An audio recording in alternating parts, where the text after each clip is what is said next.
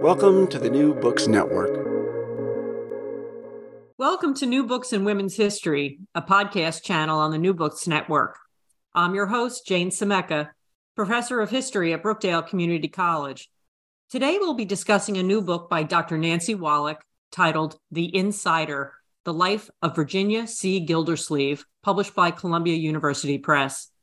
Dr. Wallach taught women's history for 30 years at Barnard College and Columbia University, and is now a research scholar and the author of several books, including A Class by Herself, Protective Laws for Women Workers, 1890s to 1990s, which won the Philip Taft Labor History Award and the William G. Bowen Award for the outstanding book on labor and public policy.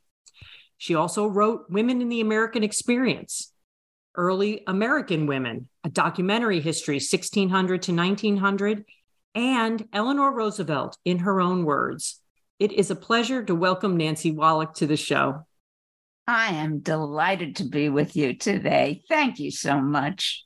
I am so thrilled to have Nancy Wallach on the show today because I have used Women in the American Experience for many years in my women's history class at Brookdale, with enormous success. So I am a big fan and admirer of Nancy Wallach's work. So I am really enjoying this, going to really enjoy getting to talk to her in person for the first time after all this time.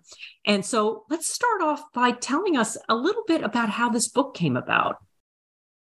That is, in fact, a difficult question. So let me try. I've been teaching women's history and also the history of education for many years. I was looking for a research topic that involved higher education, women's colleges, the progressive era, and the theme of competition. I think that competition among women is probably one of the least discussed topics in U.S. women's history, and I wanted to get into it. And somehow at this juncture, I think because I teach at Barnard, the idea of working on Virginia Gildersleeve came swimming into view. I was familiar with her autobiography, and some of our students and graduate students had done work on Virginia Gildersleeve, and so had some of my colleagues. So it was sort of a natural topic. Virginia's accomplishments are formidable. Let me say that at the outside. She was the dean of Barnard College for 36 years, from 1911 to 1947. She also established a second career for herself as an internationalist. She co-founded the International Federation of University Women in 1918, and much later in her career, in 1945, she served as the sole woman member of the U.S. delegation to the Charter Meeting of the United Nations. Overall, her accomplishments were and are impressive. At the same time, and I really like this part, Virginia was sort of a challenge. There was an undertow to her career. Some elements of her life caused controversy, including accusations of bias in college admissions. And I bring this up at the outset because it's a current topic, a topic that's receiving attention in the news at this moment.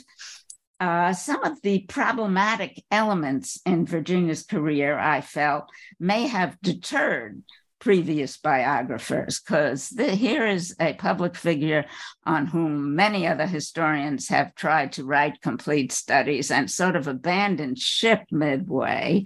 And often there is a reason for such abandonment. So I was pretty concerned about what could be problematic elements in Virginia's career. And another challenge that Virginia posed was that she really wanted to retain control of her own life story. And this is an interesting problem. To retain control of her life story, she wrote an impressive autobiography in the 1950s. And at the same time, she destroyed a good portion of her personal papers. These two things are both very important. They're important as obstacles, but also as opportunities. So I felt I had to get past the obstacles, turn them into opportunities, and to seize control of the project. And eventually I did, and eventually I appreciated all the challenges that Virginia threw in my way. And I have to say, let me say, I'm calling her by her first name because I find her last name to be a tongue twister. I just can't get around it. So I started calling her by her first name to myself, and now I'm in the book, and now I'm just doing it. So they become our friends, right? Anyway, yes. You've probably lived with her in your head for several years. That's right. That's right. That's it. Exactly. So you really have, you've created this interesting story about a woman who's very complicated, right? So why did you call the book The Insider? Well, there's two important ways in which she was an insider. The title has two meanings. The first is that when Barnard first considered Virginia as a candidate for the deanship when she was very young, around 1910, she was the only one of about a dozen women candidates considered who had spent her entire academic career at Barnard and Columbia. She had been a Barnard student and a Columbia graduate student, and she had taught at both institutions. And she had many connections on campus, and she was therefore the inside candidate. And this gave her an edge, a big advantage over the competition. So that was one reason. But she was an insider in a larger way, too. Her insider role rested in large part on social class and on assets that she inherited from her family, such as her upbringing, her educational advantages, her access to financial resources and to family contacts, to family connections. That's all important. In short, she was a member of what could be called the social and cultural elite in New York City at that time. She was not at the top of the ladder, as she would be the first to tell you, but she was part of the privileged group, the professional class, in large part because of her father, who was a judge on the state Supreme Court and locally prominent. Very prominent, and that helped a great deal. And elites always know how to take care of themselves, how to preserve their own boundaries. On some occasions, I might add, Virginia was an outsider. I think she was really an outsider when she served at the UN in 1945. There were very few women delegates, very few, and she lacked political experience, and she was an outsider there and had to cope with it. She was sometimes an outsider when she lived in England and had to cope with that. But the insider status was important to her. She craved it, and I think it's the dominant gist of the book. And I guess in many instances we're reading biographies of people who saw themselves totally as outsiders, and they tell you how they climbed out of some sort of morass. With Virginia, that's not the case. She's an insider, and it's important. Yeah, important part of her story and her success. Oh, absolutely. Absolutely. At a time when women didn't, there were not many women at that stature of professional accomplishment that she achieved. So, well, the professional accomplishment actually has two parts. One is the insider status, and the other is her ability to be a player, a striver, a competitor. She's moving and shaking. So it's really the two things combined. It's a combination. And can you comment a little on her personality? Because you talk a little bit about her ability to, or her stubbornness. as well. So would you follow up a little, could I follow up a little bit with that? Yes, in personality, I think the central piece of her personality, and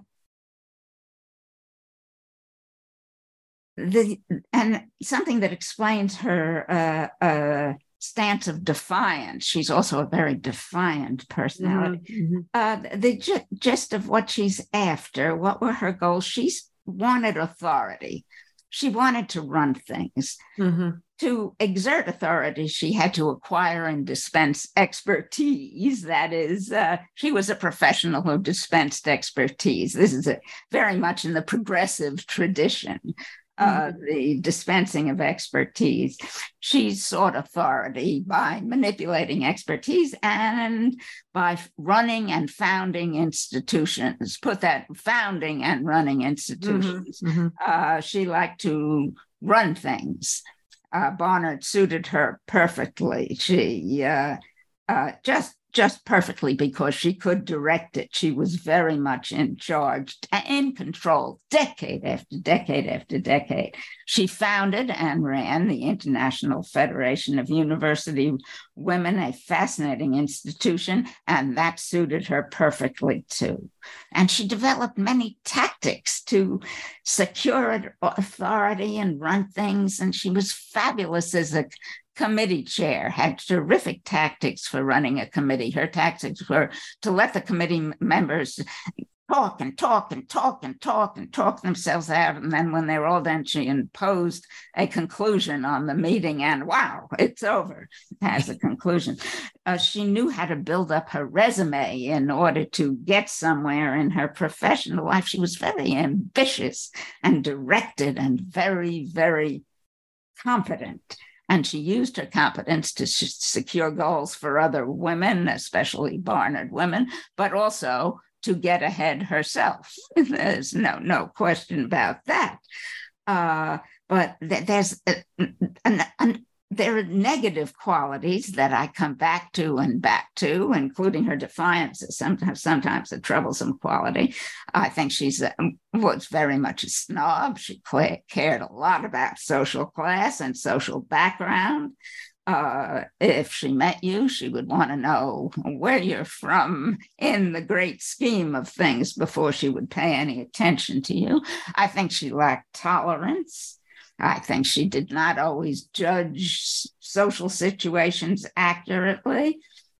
She was probably profoundly self-absorbed, did not always see others, that there were others in the room.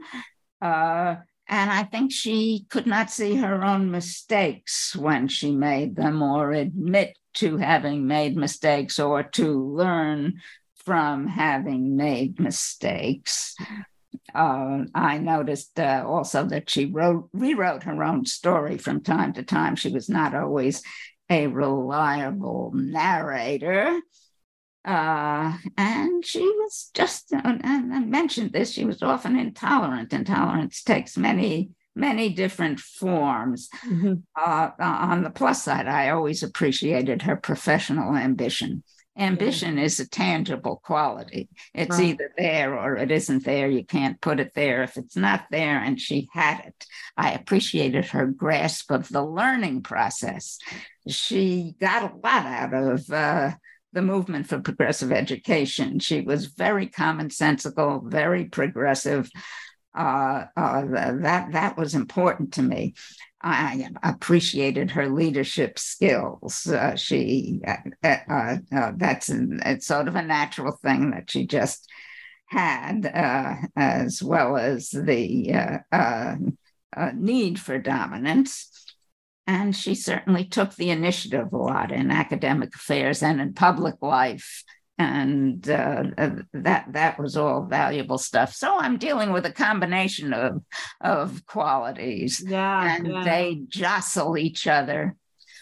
And there's a real combination. Yeah, that combination really makes for it's a fascinating story about a person who is so successful, but has its flaws. So I think it's a great read in understanding how to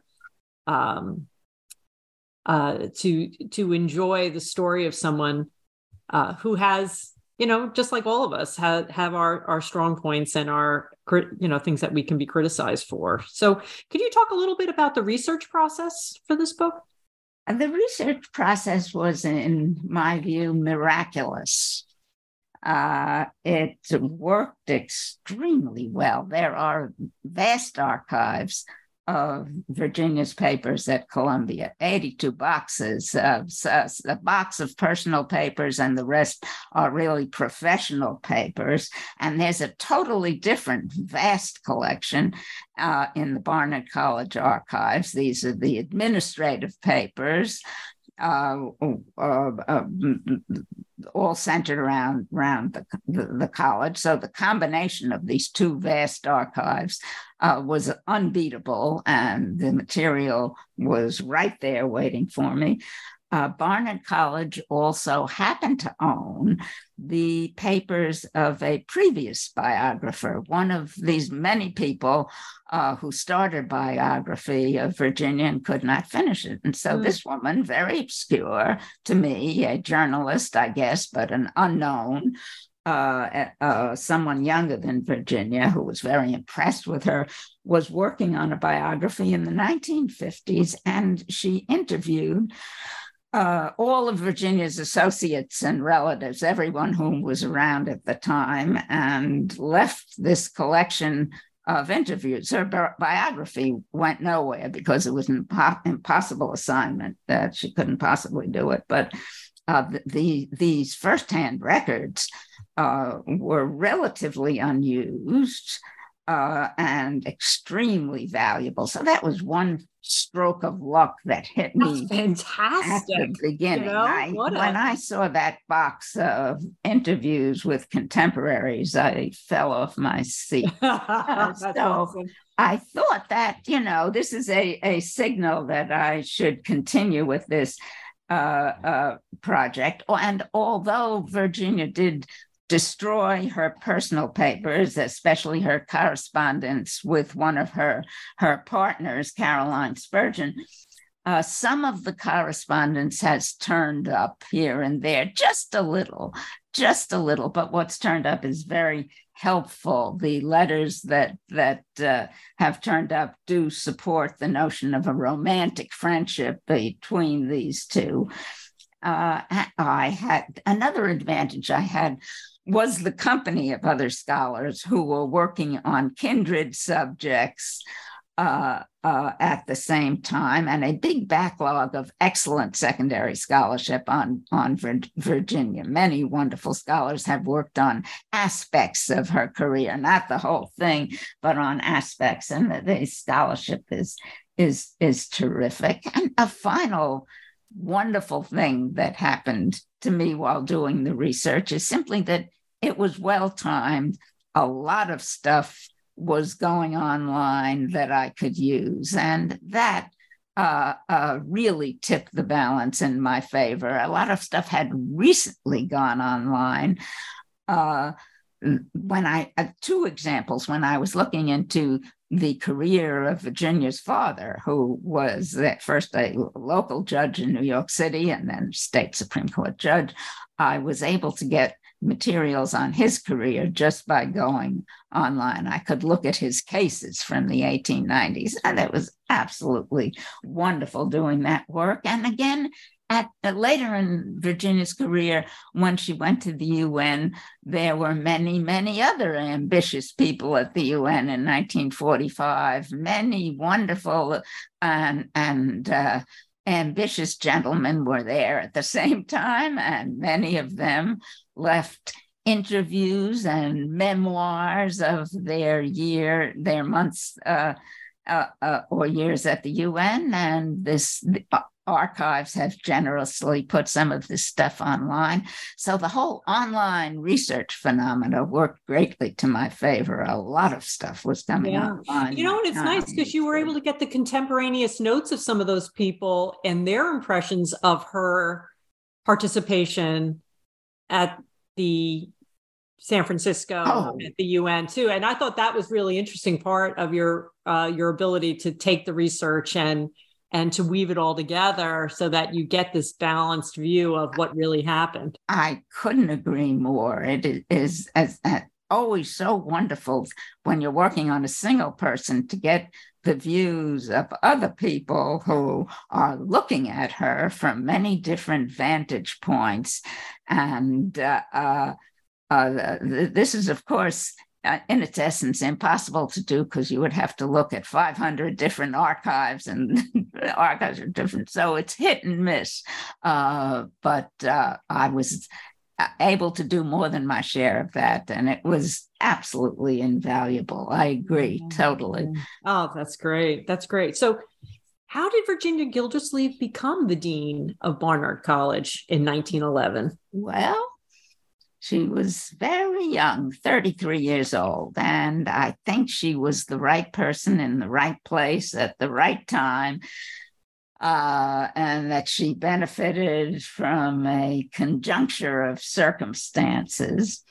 The previous dean, Laura Gill, had failed in 1907. There's nothing like having a predecessor who's a failure. Laura Gill failed because she did not get along with President Nicholas Murray Butler, who didn't like her and made her life so miserable she had to resign. So at that point, Virginia was a humble instructor teaching freshman composition. She was very low on the totem pole. Barnard then began a 4-year search for a woman dean. And over the course of 4 years, one by one, all the other candidates fell by the wayside, either because Nicholas Murray Butler didn't like them or because they didn't get along with the trustees for some reason, or they wanted some circumstances of the search dissatisfied them and they wanted to withdraw. So little by little, the rivals, the other candidates withdrew. And along the way, Virginia, who was very clever, very shrewd, started building up her academic credentials so that at the end of the 4-year period, she was ready to move ahead. Her name was brought up in 1910 by President Butler, who was a very good friend of her father's. Now there's another circumstance that seems extremely important in why she got appointed. And because Butler liked her so much, the Barnard trustees were impressed by, they knew her too, were impressed by her career. And she was appointed dean and took office in 1911. So I think two special factors put her over the top. And this started out as a very competitive situation, although it didn't end up as one.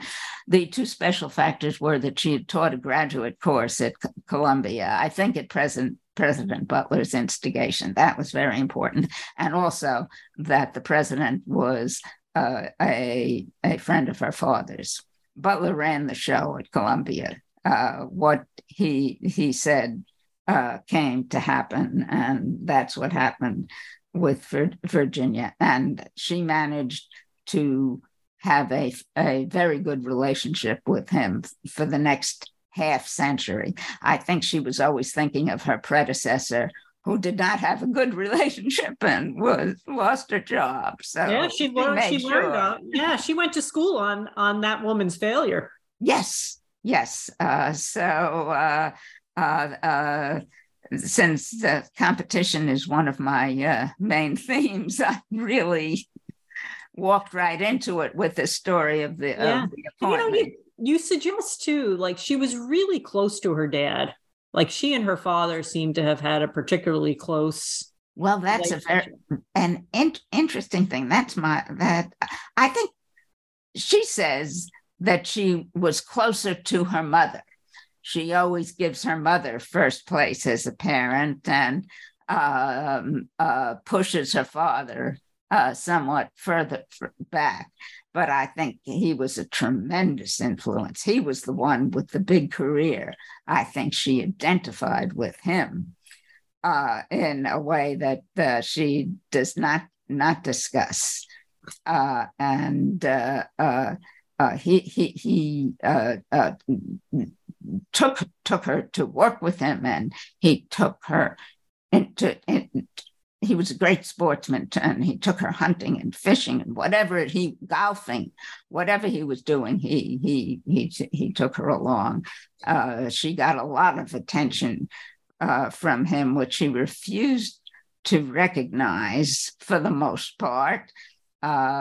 She always favored the mother. But you know what, I'll tell you, I was going to bring up the idea of the hunting when she's, you know, she learns how to be a sportsman with her dad, you know, knows how to hunt and things and golf and all that you just mentioned. And, you know, you can't help but think about the comparison of the competitive edge that you learn in sports and mm-hmm. how she's able to kind of bring that into her successes in her career. She did. She brought sports into her. She had these things that connected sports and the competitive edge. She had learned a lot from him in a number of different sports. And he was an internationally known riflery champion. So he was no slouch, her father, when it came to sports, a founder of the original NRA, and she was trained in everything. And as it turned out, her partner, Caroline Spurgeon, had a similar experience. She was she and her friends were trained in college in hockey. They were athletes too, and that's back in the 1890s. But yeah. Athletics do play a role in this story. It's a real. I commend you for noticing it. That's a sub theme, a sub theme. But it's there. So Virginia would have been very impressed with Title IX if she were around to, to notice it. Absolutely. I thought that too. I thought that was really interesting. And you know what I thought also connected to her dad is how well she works with men. Absolutely. And I kind of thought that had to go back to, you know, you think about her, you know, tramping through the woods with her dad and the rifles and the hunting dogs. And then, you know, you think about her ability to work so successfully with men in higher education. She did. She was commended for her ability to work very, very well with men. And this does come from some previous experience she had, which, of course, is with her father and her male professors. They were all men at the time she went to college. She got along with them very well. And sometimes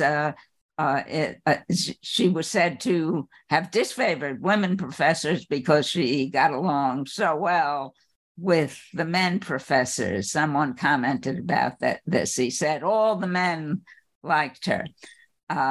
So that was another theme there. She mm-hmm. picked up something from her experience and it's an important point, especially because she was not interested in romances with any of the many men she got along with so well. But she was willing to take them as mentors. You know, she was really willing to take these mentors as, you know, in her career. And I tell my students this all the yes. time. It's like, take your mentors where you can get them. Yes, you know, somebody who is willing to give you good advice, support your advancement,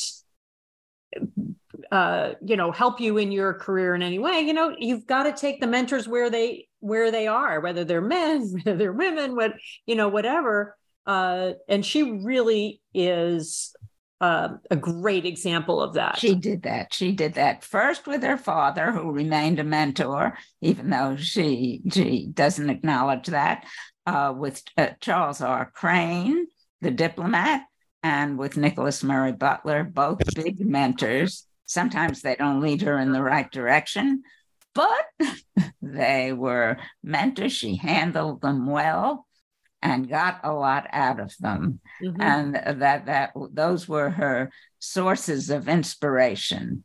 Mm-hmm. Mm-hmm. Definitely male role models. Yeah. Absolutely. I felt like that was a really strong theme in her, you know, in her development. You're so right. You know, and I even sometimes say about my own career as in a history department, you know, which tends to be male dominated. And mine was, there was only one other woman in the history department when I was hired. And I used to joke that, you know, part of the reason why I got tenure is because I used to play golf with the men in my department.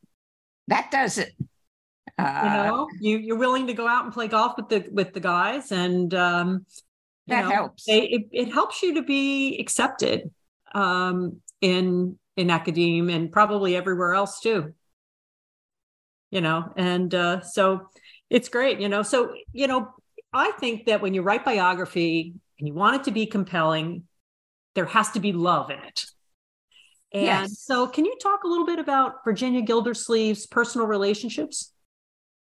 Yes, there were two primary personal relationships I would like to mention. Two partnerships with other women.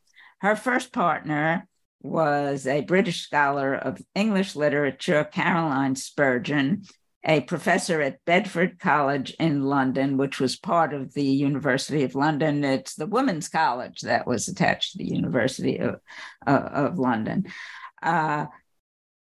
Virginia and Caroline, or Cara, as she was called by her friends, met in 1918, and their partnership lasted until Cara's death in 1942. So it's a very long partnership. Each of them spent part of the year visiting the other one.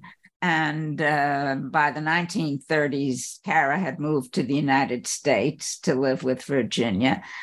Cara was an expert on Chaucer and on Shakespeare. She's best known for her work on Shakespeare's imagery to this day.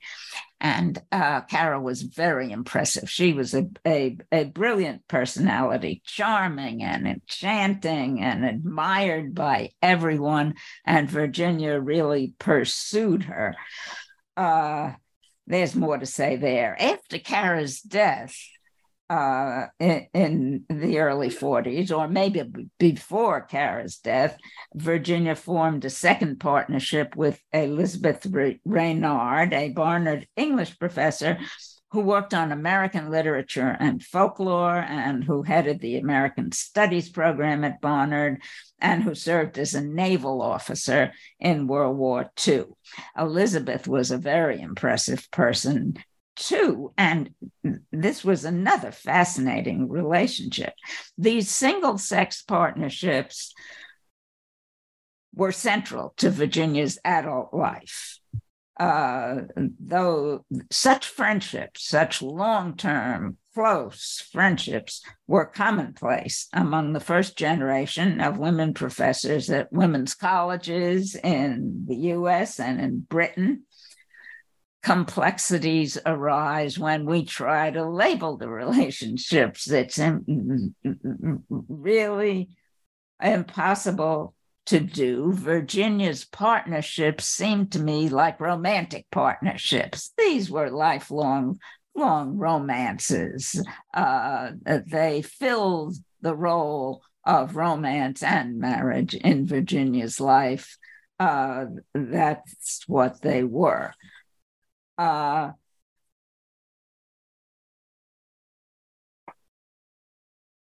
What to do with them? More than that, a number of questions really arise. How did Virginia and the two other women see these two partnerships? What did they think of them? Mm-hmm, mm-hmm. We have to know that. And I don't know it.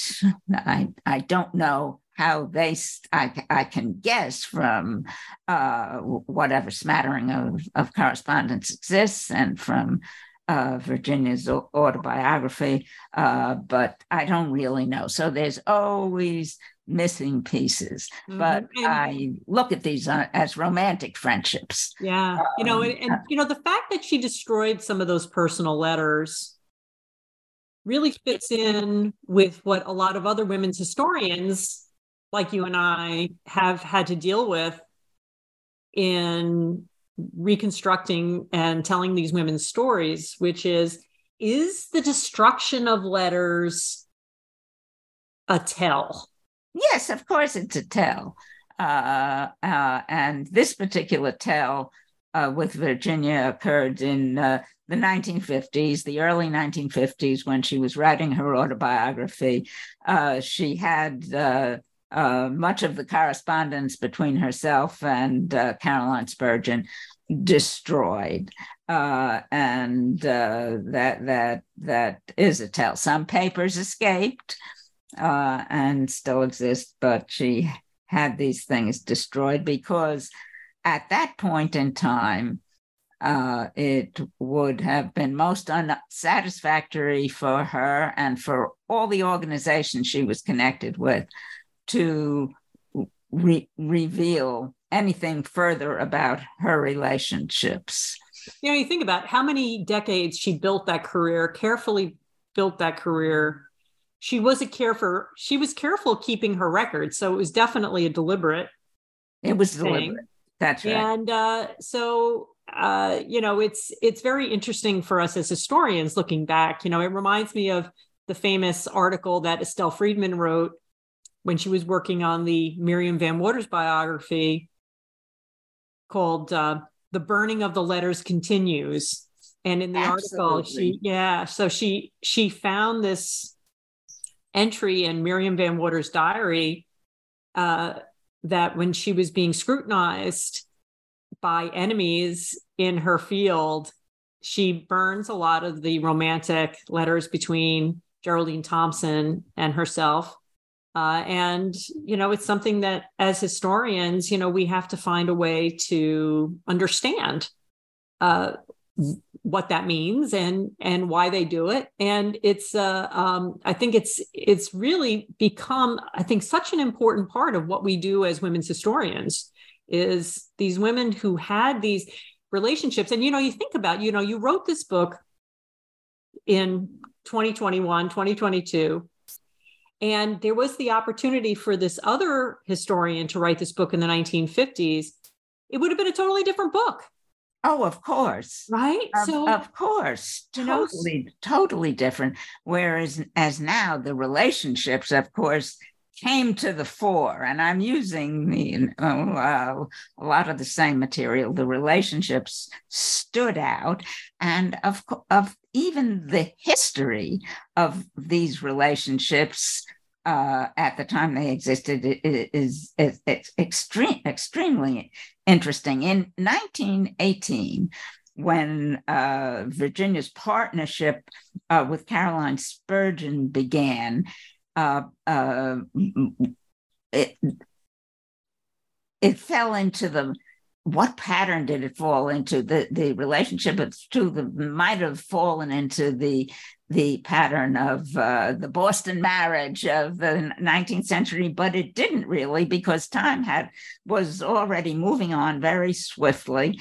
And Caroline Spurgeon herself was quite a live wire. She had already been living with another romantic partner since the 1890s. She was involved in another romance and had a few intimate friendships on the side. So Caroline was quite a go-getter. For Virginia, this was seems to have been her first major relationship, but she was also the one in pursuit. And that was quite early on. As time goes by, as the 20s and 30s come to pass, the nature of these single-sex relationships change, or if the nature of the relationship remains the same, the way society perceives them changes. Let's put it that way. Heterosexuality becomes more normative, and single-sex relationships lose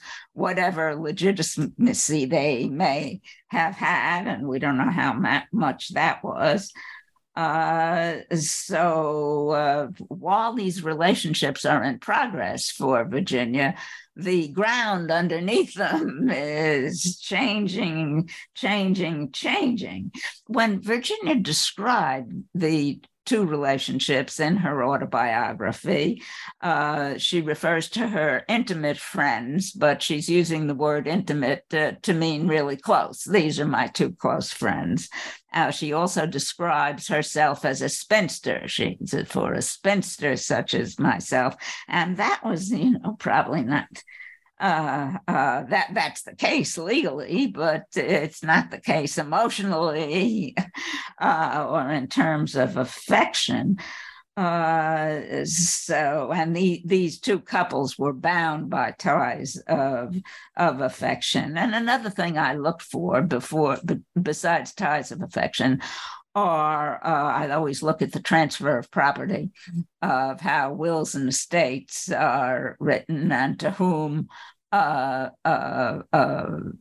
partners leave their material goods. And there was in both of these couples, there was a great deal of a transfer of property.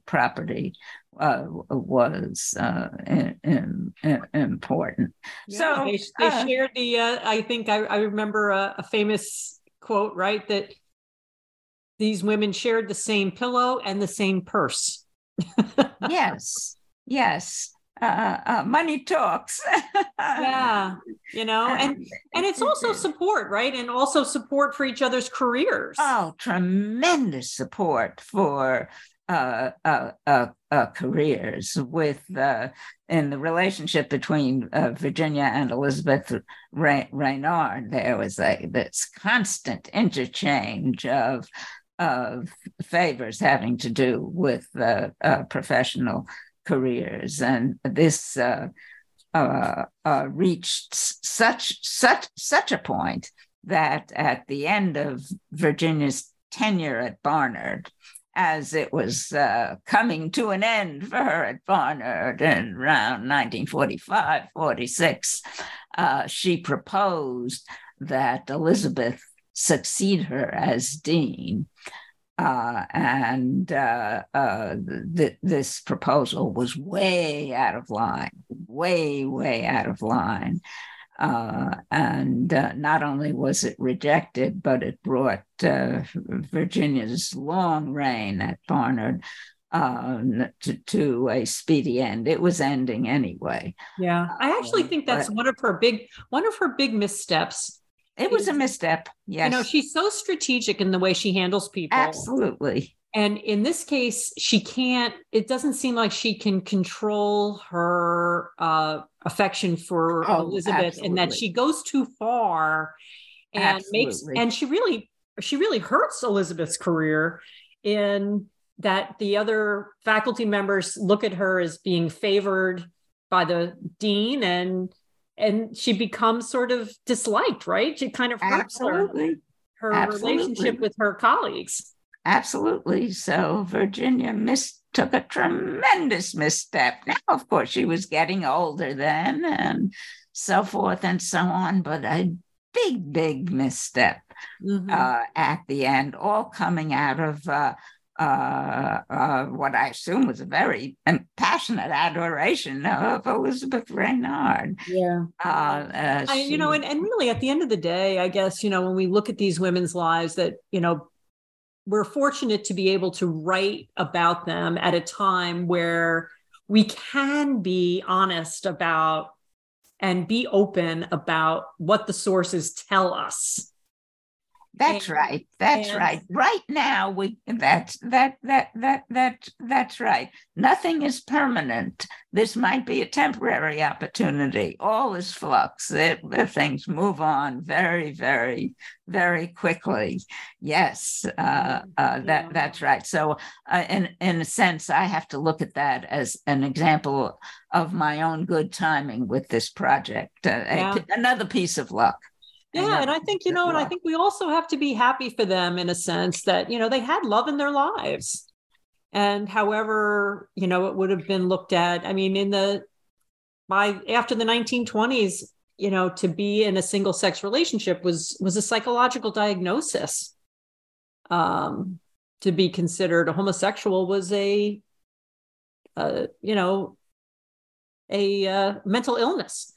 And from society's point of view. So, you know, when we look back, I mean, it's nice to be able to tell these women's stories and to include them as whole people, as ambitious, as successful professionally, but also as having love in their lives.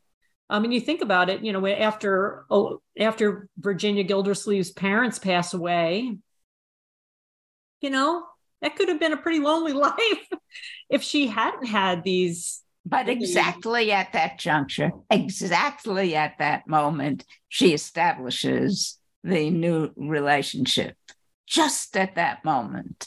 So it worked out very well for her. Mm. Also, she was proud of her relationships. She was in no way about to diminish them. And one can see that in her autobiography. She tells a lot about them. She's very straightforward as she could have been. Her stance is very commendable. She doesn't conceal and she doesn't reveal. She just plows ahead.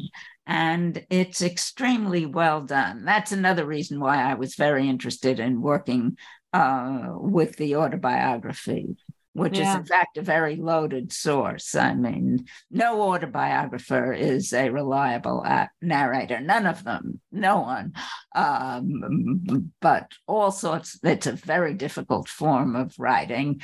And that Virginia embarked on this was another extraordinary facet of her life. I mean, along with her running of institutions in women's education and as an internationalist, I think her role as an autobiographer is something to be looked at, because she would not occupy the place in history that she does without having written about it herself. Mm-hmm. Absolutely. She wanted to have someone else do it, but she also wanted control, and she did it herself. And it's an absolutely fascinating piece of work. Mm. So the goal of a biographer is to try to understand the life of the subject. So what did you come to understand about Virginia Gildersleeve? Well, I think I have summed up the pros and cons of personality. I liked. I can only return. Leaving out my objections to her bigotry and self-centeredness and all that. I can return to the positive parts, which I think were important. Her fascination with the tactics of career development, the tactics of administration. I'm unduly fascinated by these things, the whole issue of how one gets ahead in a competitive circumstance and how one runs major organizations and how do you comport yourself. And I came to appreciate this aspect of Virginia very much. And her notion of tactics for getting ahead in the academic world and in the world of public policy, the business world, were sort of the opposite of lean in, which we've become familiar with recently.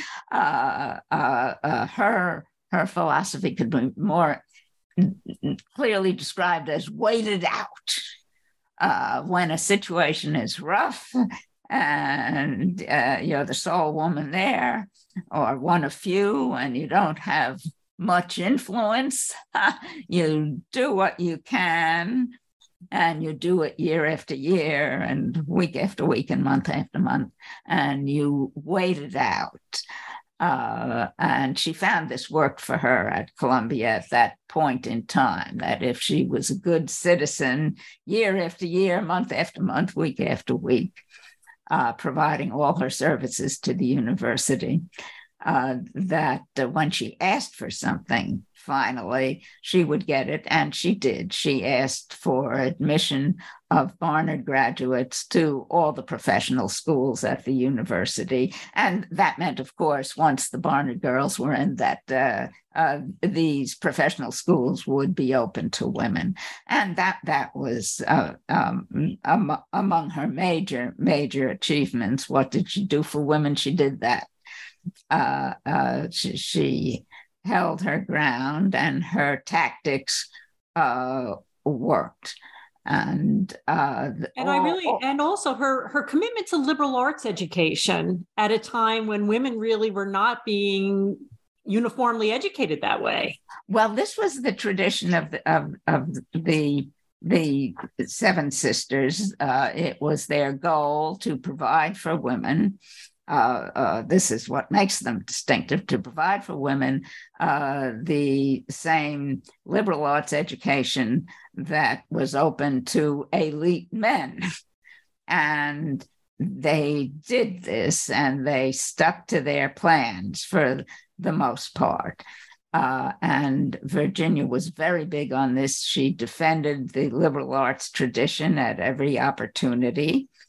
And although she was wonderful at providing opportunities for professional advances to Barnard graduates, she did not contaminate the undergraduate education with anything outside the liberal arts, and spoke about this often at various gatherings. There was no domestic science or child-rearing class.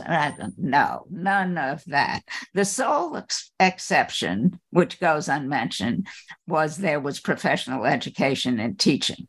That was open to the Barnard students, and it still is, remarkably. There is a professional program in teaching, and of course, in the early days, they were cooperative arrangements with teachers' colleges so that the Barnard students, few as they were, could get training in teaching, and so many of them became teachers. But that was the unmentioned exception. Otherwise,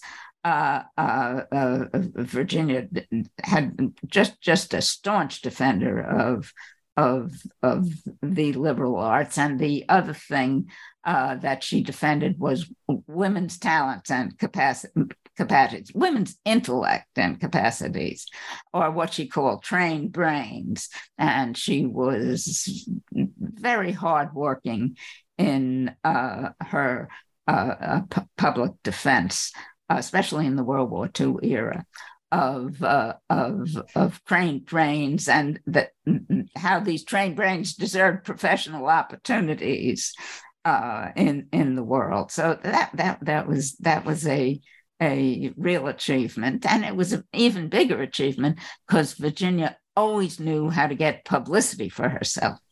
in one venue or another. She took care to become friends with newspaper magnates, female relatives, many of whom attended Barnard and became trustees of the institution, so that she always had access to the New York Herald Tribune and the New York Times and the Washington Post, and could her speeches and so on were covered everywhere. And so she was, and that's really like in the tradition, right, of her generation, of using your women's network of club, women that you knew socially, women that you knew in terms of your relatives, women that you went to college with. Like your network of women was relied upon in a lot of ways, and she does that very. She does very that. Well. Yes. So that there is a lot of interpersonal dealing here. Yeah. But always with a purpose. It's purposeful. Yeah. It's very. And she hired female faculty too, right? I mean, yes, Barnard had by 1920 half of its faculty was female. That's an interesting transition, because when Virginia was a student, the tradition at this particular coordinate college was for male faculty members to wander over and give whatever courses were arranged. That's how it worked for a while, but gradually, female faculty was hired by both Virginia and her predecessors, but she was big on it. And she made many excellent appointments. There were differences here too. It was clear to the heads of all the women's colleges at this time that whatever combination of people were teaching there, the male professors had an edge. They got promoted faster, and they were treated better because they were the ones who got outside offers more than the women. So the economics of the city, and the college presidents were very upfront about discussing matters like this, and that includes Virginia. She had to give certain advantages to the male professors from her point of view, mm-hmm. and so inequities tend to build up in institutions. So I found that outstanding women professors had been passed over for promotion for decades and decades and decades. They just moved slowly. They were inequitable. And I dare say that comes up to almost, now. I mean, that still can be, the mechanics of who gets what, of course, unless it's totally regulated by some external force. And Virginia introduced innovations too. She did introduce paid pregnancy leave for women faculty members, which is a wonderful innovation. Now, at the time she did this, there were very few people to take advantage of it, because most women faculty members were not getting pregnant, but it was a tremendous, tremendously good precedent. Absolutely. Her impact on women in higher education, all the things you just talked about, I think is so impressive, and are very admirable things that, in terms of her impact. The thing about maternity leave, I had no idea. I thought that was really quite forward thinking and liberal in terms of, her time that she was a leader of Barnard. And she thought so too. Yeah. It's very interesting, a time when women did not, continue working when they had children in general. So it really some fantastic forward looking, and I think leader, really a leader in women's education. But would you consider her a feminist, which I think is, another really interesting point in your book? Yes. Virginia did not consider herself a feminist, what a loaded word. She always used the word to refer to persons other than herself who were advocating equal rights for women. And she distinguished herself from this group, and her remarks would always go something like this: the feminists might criticize me for such and such, but she saw feminism as something different than herself, and these differences reflect differences in the women's movement during the period that Virginia was the head of Barnard. The women's movement was divided. There was a smaller equal rights faction, very militant, very adamant, very admirable. And there was all the rest of the women's movement, in which it might be said other members of the women's movement had suspicions of women's rights, or were not disinterested, or some actually hostile to the prospect, found this would be extremely damaging, or simply disliked the advocates of women's rights. And Virginia was a part of the other team. The historian William L. O'Neill calls the other team social feminists. I find this label very useful because it applies to a whole group of women activists who had a lot in common, and that includes Virginia. These are women who put other goals ahead of women's rights. And Virginia would consider herself to be part of that group. She put goals in education and higher education ahead of equal rights. And she was suspicious of movements for equal rights when they appeared in her terrain. And tried to disassociate herself from them. So this is a real distinction. It's she had a very cohesive point of view shared by many others, including for a long time Eleanor Roosevelt, and certainly Jane Addams and other women educators. So it might be unfair to use the term social feminist, and it doesn't really apply, and so forth and so on, but it's sort of useful for an understanding of Virginia, who became quite cautious when it came to these matters. When woman suffrage was a big issue, Virginia stood back from it. That is before 1917. In 1917, New York State approved votes for women, and after that, Virginia supported it. Before then, she was extremely cautious. She said that it was not her place as the dean of a college to push for one opinion or another. She was going to be totally disinterested and would not take make any declaration in favor of woman suffrage. This stance seems to us extraordinarily cautious, very persnickety, if not unprincipled.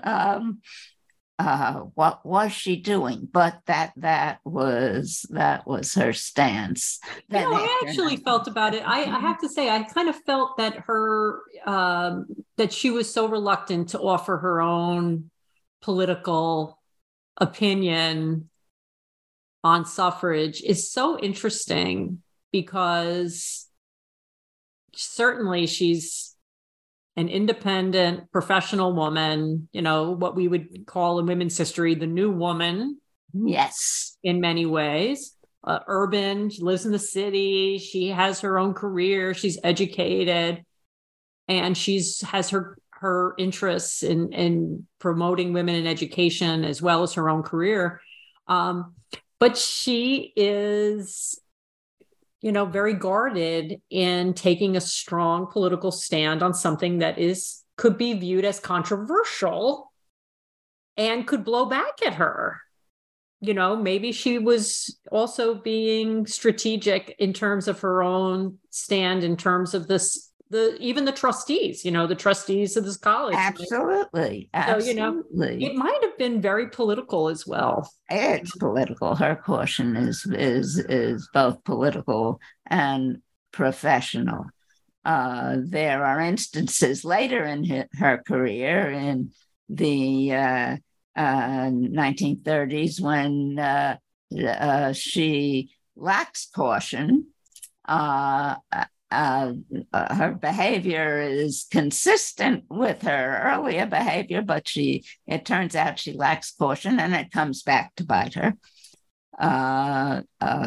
It's very, very, very troublesome. Her comments on international affairs in the early 1930s follow the same line of reasoning. I'm not going to take a position on this, and I'm not going to take a position on that.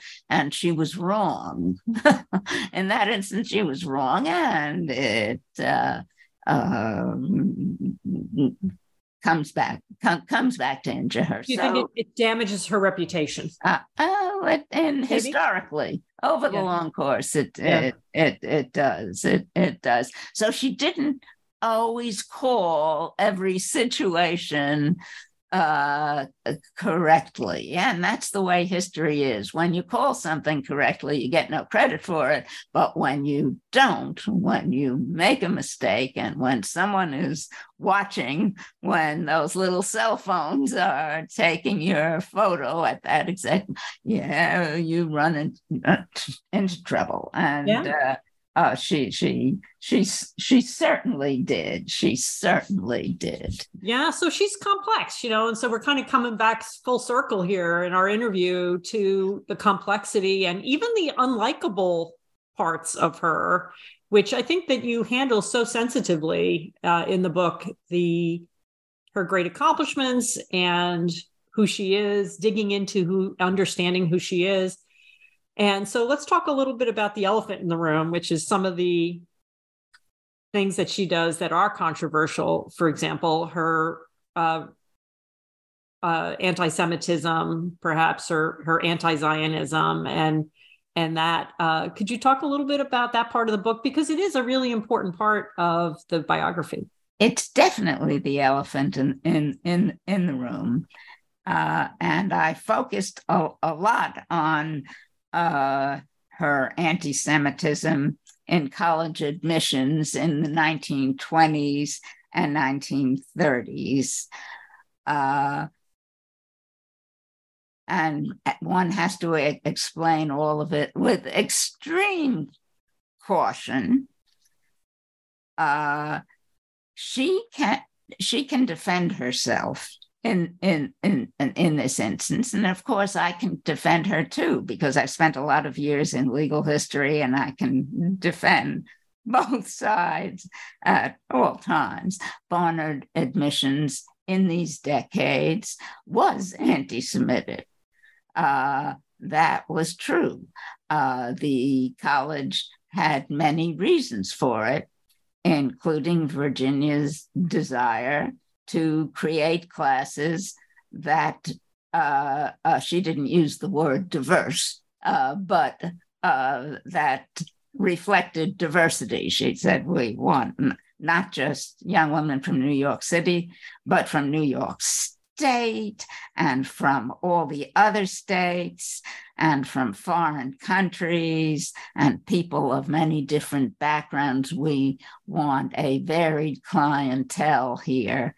And we cannot admit everyone who applies from New York City.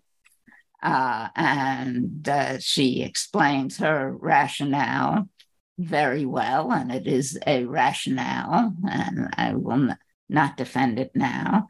That does not mean that the rejected applicant has no case. The rejected applicant does have a case that there was bias against her when she applied, that she was a victim of anti-Semitic attitudes on the part of the Board of Admissions at Barnard, which is comprised of Virginia and a colleague.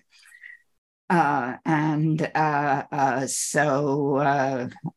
there are two sides to this story, but the charge of anti-Semitism sticks. Virginia did not like East European Jews, there was a big Jewish influx of immigrants into New York City at the start of the 20th century, many factors came together to make it possible for the daughters of immigrant families to apply to Barnard, including the New York State Board of Regents, which provided Regents scholarships to all those who achieved well in their high school careers and got good marks on their Regents exams. New York State, for a number of decades, gave such students enough money to attend any college they wanted in the city. They just had to get admitted. So finances, for a brief period of time of 2 decades, became very simple. If you were poor and you applied to Barnard and you got in, you could go there. You'd have to commute, but you could go there. And if your admission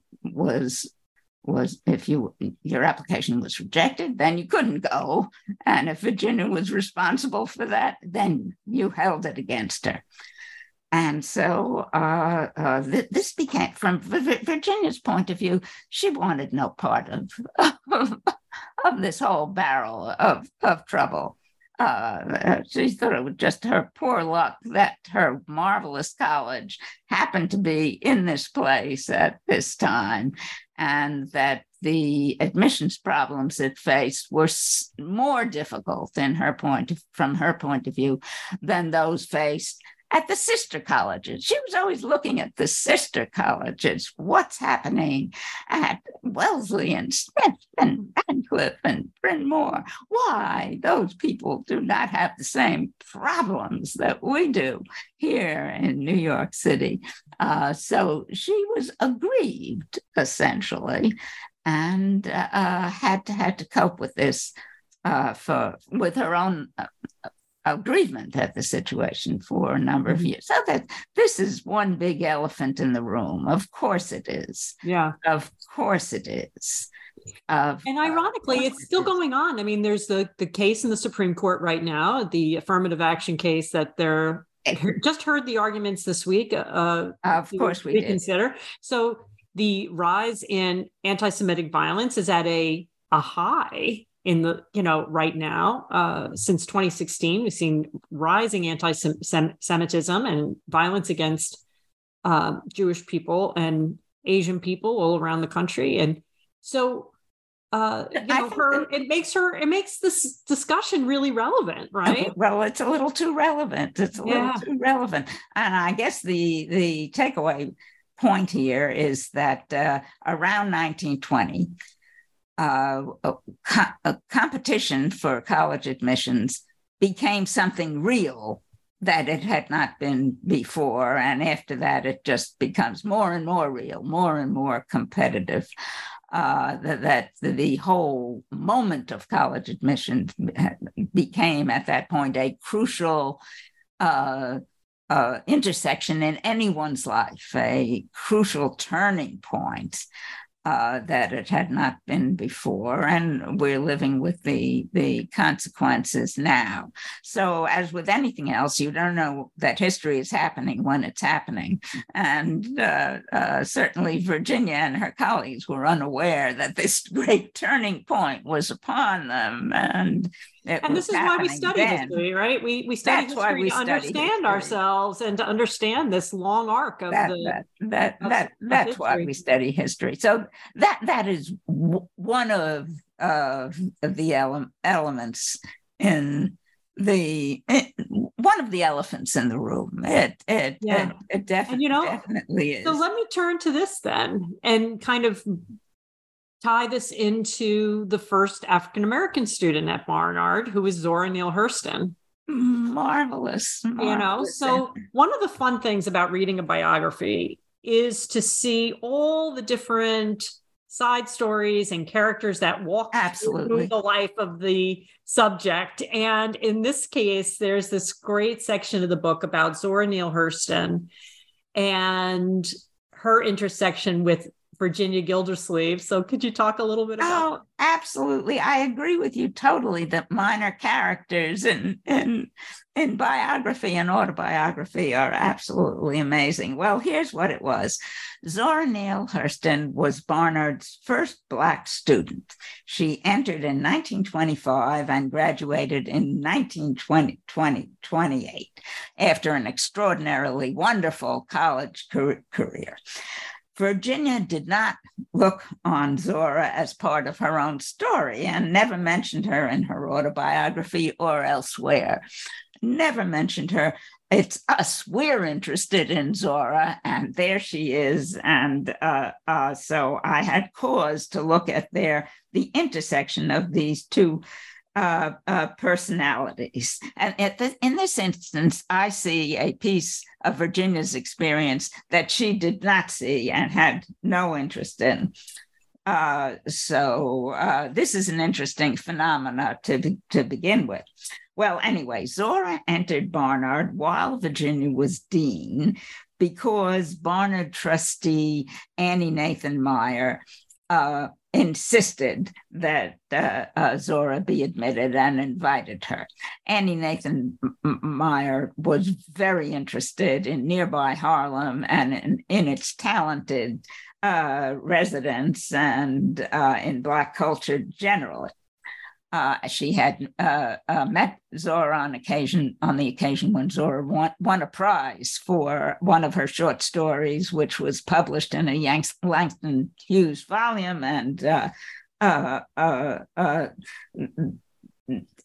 Nathan Meyer was the actor here, not Virginia, but Virginia wanted to accommodate Annie and so put up with what she wanted.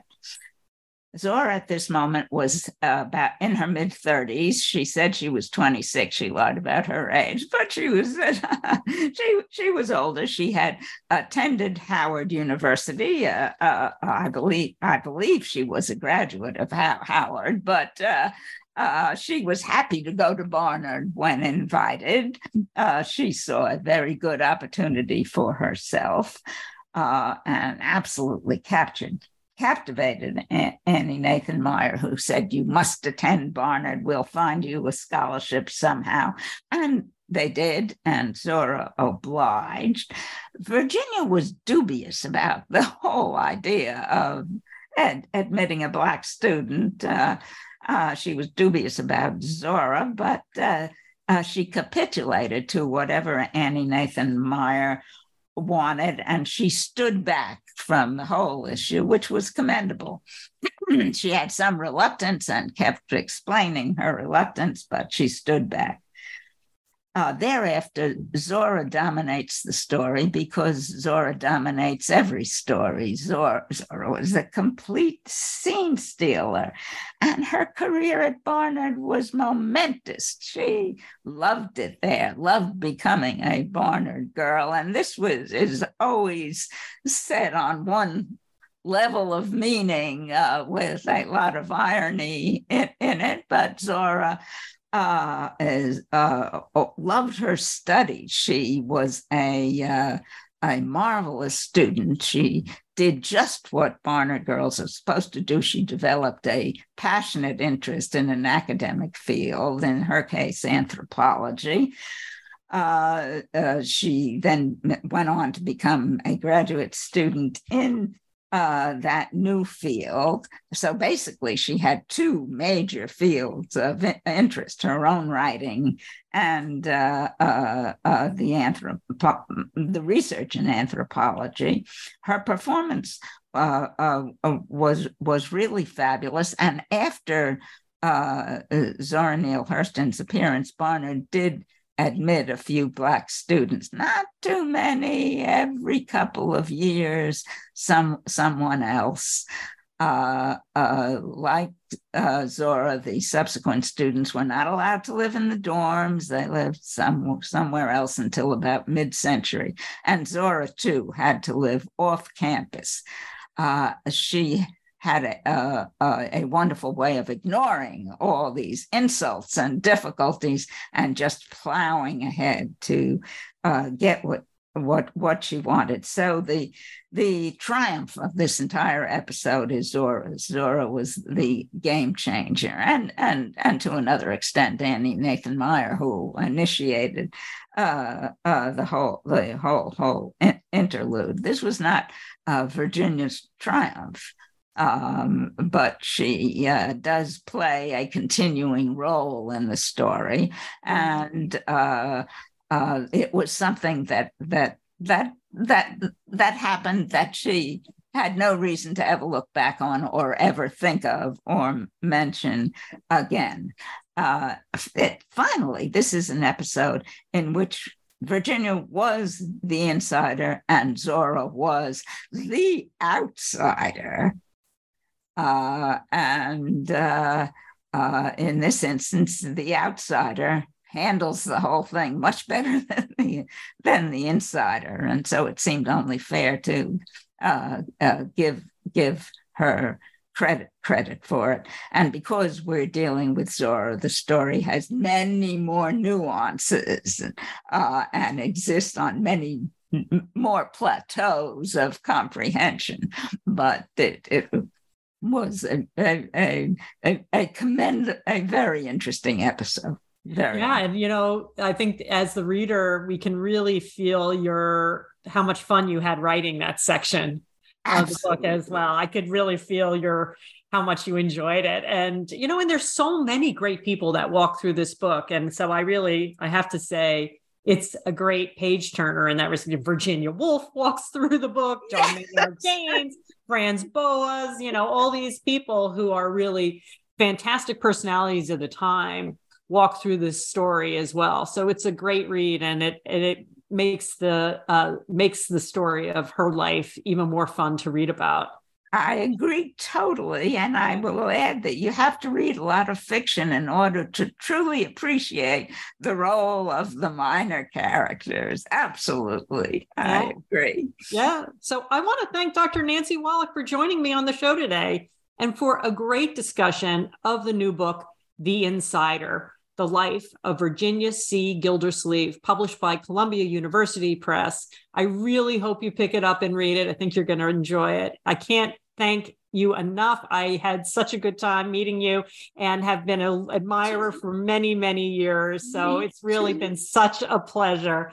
Until next time on New Books in Women's History, this is Jane Semecka. Keep reading.